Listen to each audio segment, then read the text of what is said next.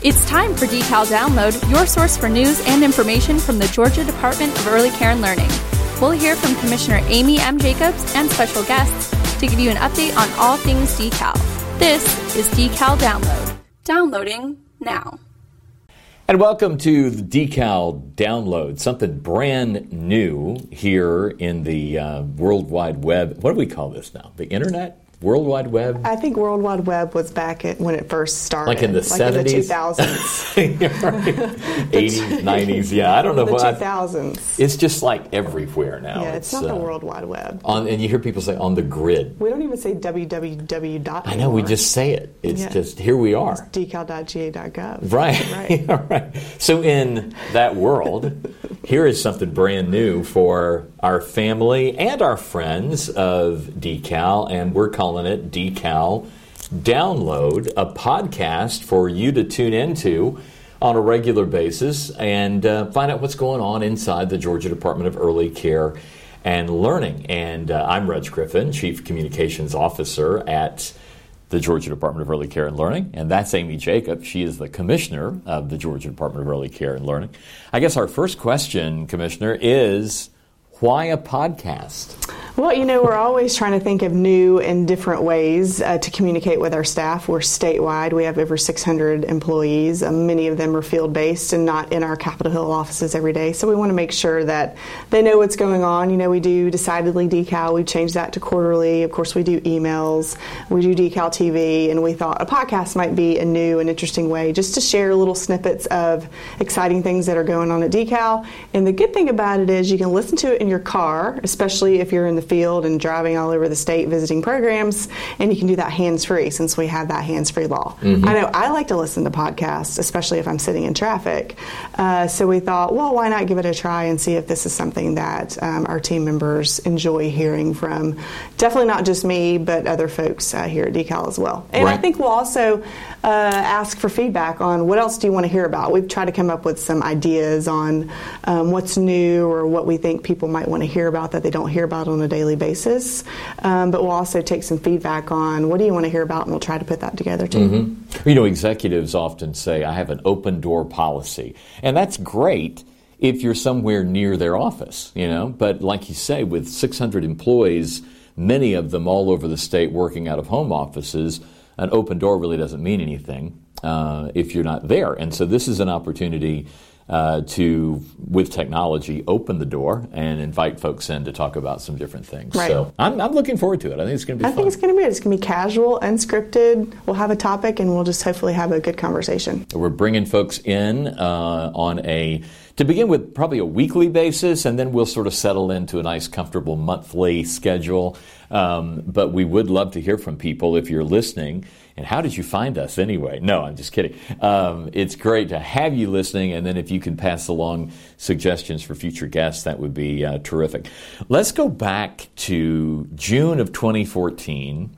You're happy as you can be at the Office of Planning and Budget, and you got a call. Do you get a call? I got a call. Yeah, I got a call from the governor's office when I was actually on vacation. Oh wow. um, at the beach, which is my favorite place to be. Right. Um, didn't take my phone to the beach, left it in the condo, but my phone, my personal phone, my work phone, and then my husband's phone began ringing.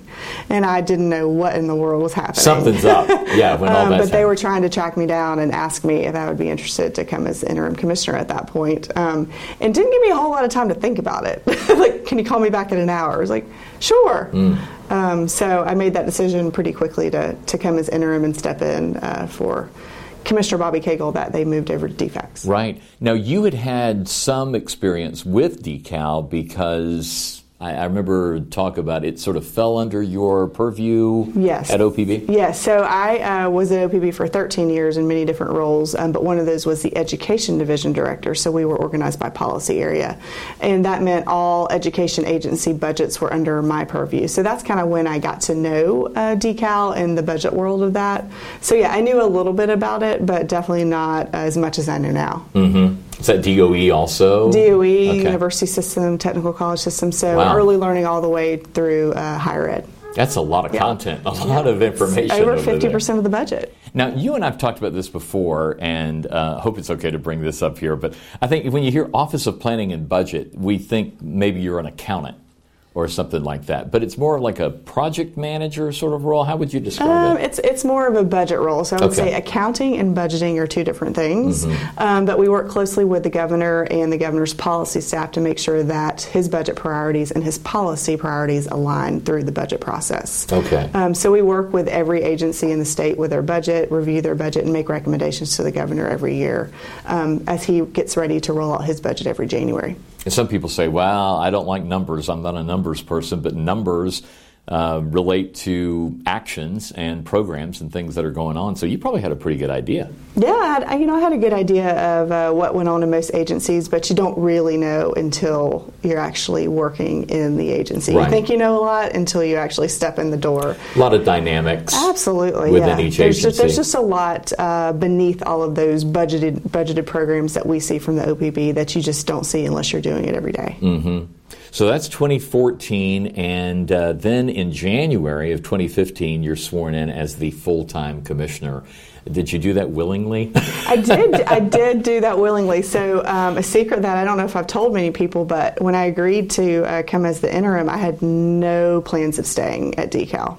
Um, I had been at OPB for 13 years. That's what I knew. Um, I liked it, and I was. The agreement was I was going to go back to OPB. wow. Yeah. This is breaking news, everybody. right here on the download, Yeah. Just for you you. know, I had two small children. I didn't, you know, I, I, it was just, it's, it was a big change to move from something that you'd known for 13 years to move to the head of a, of a state agency. Um, but once I was here for six months, um, I just, I just grew to love it and the work that we do. Um, my parents were child care providers, so I, um, I was unique in that way that I actually knew kind of how that worked and how child care worked and, um, and things like that. So I think that helped to bring a different perspective to the role. Um, but I, I really enjoyed it. I mean, not to say it was happy every day. It was definitely stressful, uh, very, very stressful. Yeah. Um, but um, I'm glad I made that decision. I'm glad the governor asked me to stay, and I'm glad that um, that I was able to stay. Okay, be honest with me for a second. When I came to work here and I heard the title Department of Early Care and Learning, and they said we work with children and it's birth to five and all that, did you have an idea like, oh, this is going to be easy? Yeah, of course. I thought it was easy. little kids, children. I yeah. mean, what? How is it so hard? little children are easy. I mean, Georgia's pre-K program is nationally recognized. Right. And we just got Running child, like a top. child care providers all over the state. Nothing's going to go wrong here. Yeah. Uh, but yeah, it's it's a big job, and um, when you look at everything else we do in addition to all that, there's so much embedded even under Georgia Pre-K or under our licensing division. And um, when I came here, quality rated was just beginning, so um, a lot of progress has definitely been made, but more than I ever knew. And I think people maybe underestimate us sometimes uh, as a state agency because you just don't know until you really dive in deep to see exactly what decal does. So I meant to write this down, so I'm coming unprepared. But what is our total budget ballpark the Uh, it's a little over eight hundred million dollars, um, uh, closer to nine hundred million with some additional federal dollars that we just received. So that's federal, state, and lottery dollars. And most of that is either federal money or lottery dollars. There's a small amount of state tax dollars. Well, I mean, if you consider sixty-five million dollars small, Well, I yeah. I mean, it just Relatively depends what speaking. world you come from. What's a few million between friends? Yeah, right. I mean, when you compare it to the federal and the lottery, yes, it is a small proportion. Uh, but in the grand scheme of things in our personal lives, $65 million Yeah. is a big investment from the state Right. as well. So you've got um, those streams involved. You've got uh, the the federal dollars. We'll talk more about that in a minute. Georgia Lottery, obviously, the secret of the success, I think, of Georgia Pre-K, largely, uh, in addition to the outstanding teachers and assistant teachers that we have, are those lottery dollars. What have been your biggest challenges as commissioner over the past uh, almost four years now? Well, I think when I first started, it was just a huge learning curve, obviously, um, because again, you know, I knew a little bit about decal from the budget side, and I knew a little bit about the business side from um, my parents' experience for about 15 years. Um, but there was definitely a huge learning curve, and I took that opportunity to just talk to everyone and meet with everyone, not just um, you know the deputy commissioners and the chief communications officer, and you know all those in my executive cabinet. I, I went a, you know another level down, just just actually talk about what do we do in audits and compliance? What, do, what does our HR division look like? Um, things like that. So uh, there was definitely that was the biggest challenge. It was a, definitely a big learning curve. Um, I would say going forward, it is just continuing to move our agency forward because we do a lot of great work, but we don't want to stop there. We want to keep moving. We want to make the right decisions for the right reasons, um, and we've got to just balance that with our financial obligation and our state obligation and our obligation with health and safety, but our obligation to our child care providers as well. So it's always a delicate balance, but what we want to do is keep moving forward so we'll continue to be a leader in the nation for early learning.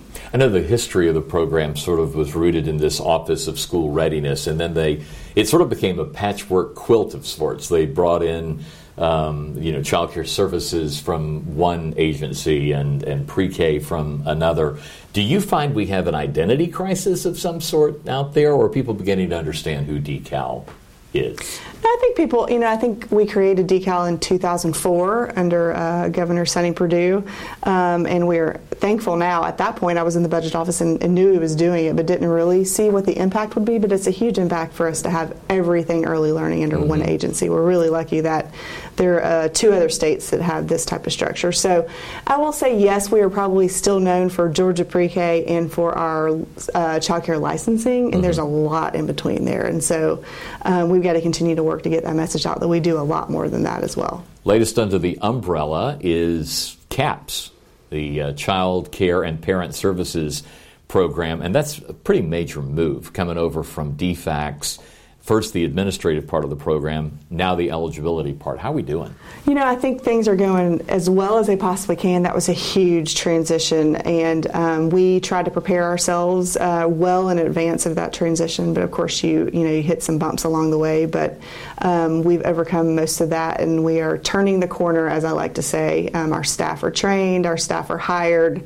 Um, we're now we're looking at how do we continue to make enhancements to the program because mm-hmm. you know it was administered under a different department for many, many, many, many, many years, and it was out of our control. So it's going to take us a while to get a handle on exactly what all the decisions were through the history of the program, and really make it fit into uh, DECAL's culture as as a program. And you're seeing a lot of great synergy between CAPS and programs like Quality Rated, like the technical colleges and schools of Georgia. You're really sort of wanting to redefine it as an early education program. Right, and that was the main reason for uh, for moving it under DECAL because it is it is an early um, education program, part of the system that we are at DECAL because it helps pay for child care um, for families as they work or go to school. But I also have charged Elizabeth Casper, who is our deputy commissioner over CAPS, to make um, CAPS the number one subsidy program in the nation, mm. and I think we do that by supporting families. And mm. we've never supported families directly here at DECAL. We always support childcare providers, which indirectly helps families. Um, but what we want to do is help families that are receiving CAPS with any other services that they may need, and eventually let's help them become self sufficient and economically successful so they don't need us anymore. Right. Yeah, that's definitely the goal. I didn't know the number one program in the country. There's a challenge. So we'll stay tuned. We'll give you updates on, on, that. I know recently, speaking of federal funds, we received $93 million in discretionary funds from the Child Care and Development Fund, or CCDF. Was that a surprise? That was a huge surprise. Um, so uh, CCDF is kind of the federal the federal dollars that we get, and with that come strings attached and requirements. Um, and in the last four years, Congress reauthorized that law with a lot of new requirements, which we were very supportive of. But with that came no additional money. Um, but in the last year, Congress actually appropriated several billion dollars to the entire fund, which meant Georgia got ninety three uh, million dollars, which no, I never expected we would get any additional dollars um, from Congress. So we're really excited about it. We just rolled out the spending plan for that, and it's all about um, helping to uh, move forward and, and, achieving our vision of making sure that all children have access to quality early learning. So um, by supporting childcare providers, families, and the workforce. And if you're interested in that and you'd like to see a breakdown, we've got the report posted on our website at decal.ga along with a uh, webinar that you hosted uh, kind of explaining the thinking behind it. You said um, it comes with strings attached. There's some definition around what you can do with this money.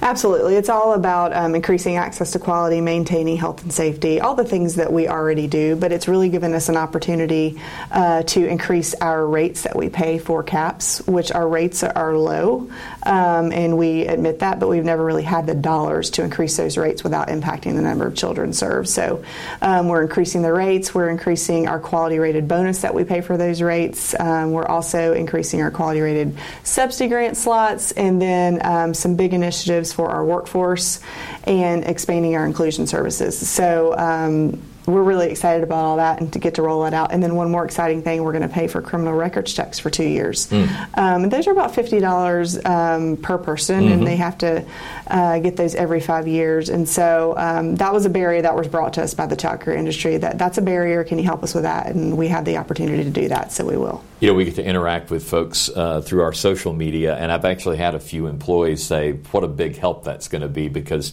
starting out, particularly if they're just out of college getting into a child care job, that's a big uh, hit for a young person. It's so. a big hit. And we always knew that, and so we're really happy that we're able to do that that's with great. this additional money. Shift gears here just a minute. Georgia Pre K Week coming up October 1st through the 5th. You've been out in Harris County and Jackson County.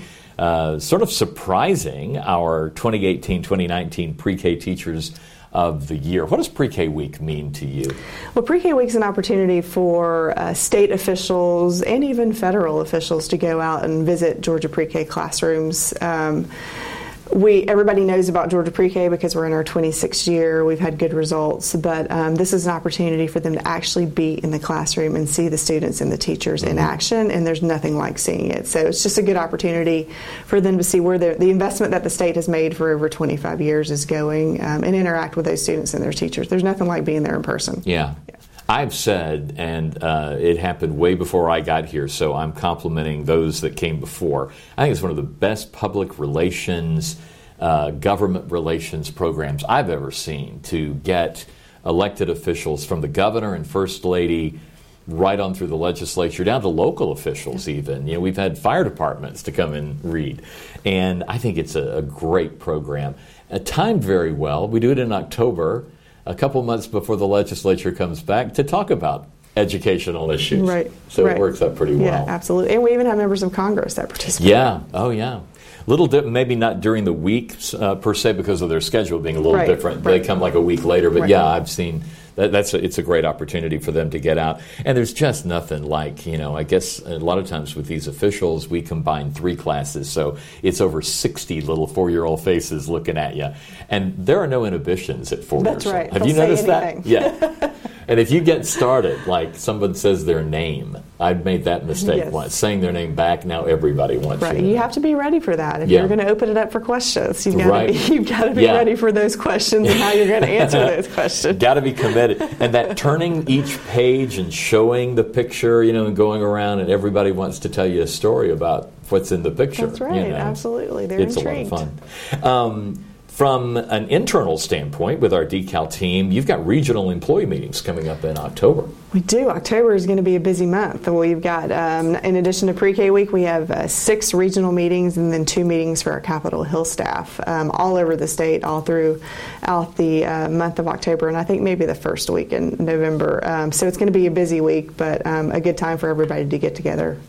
And that's an opportunity also to talk a little bit about the, the new six regions. Uh, we've never really aligned uh, all of our divisions in a regional structure. You've got that going. Right. So, so we're a statewide agency, and when I looked at all of the different field-based staff, especially, they all had different regions, and none of them aligned. And so that made it really difficult for um, consultants that served the same program but in different divisions at DECAL to actually know who who each other was and to coordinate and to talk about programs if there were problems or good things going on. And so I think by by aligning the regions and everybody knows what region they belong to, that gives us an opportunity to uh, more efficiently work together and collaborate together as well. So we've had one round of regional meetings, um, and this is our second round, and the feedback's been pretty positive uh, that our staff uh, in the field have an opportunity to meet their colleagues that don't work in their specific division but work in their area of the state. And mm-hmm. so um, they've really enjoyed it, and we hope that these next round will be just as beneficial for them to build those relationships internally. You think about our work in any given child care program, you might cross paths with a lot of different folks. Absolutely, and how you know you need to know that maybe your CCS consultant was there the day before you, but now your inclusions consultant's going in and kind of get a general idea of what they may or may not be doing there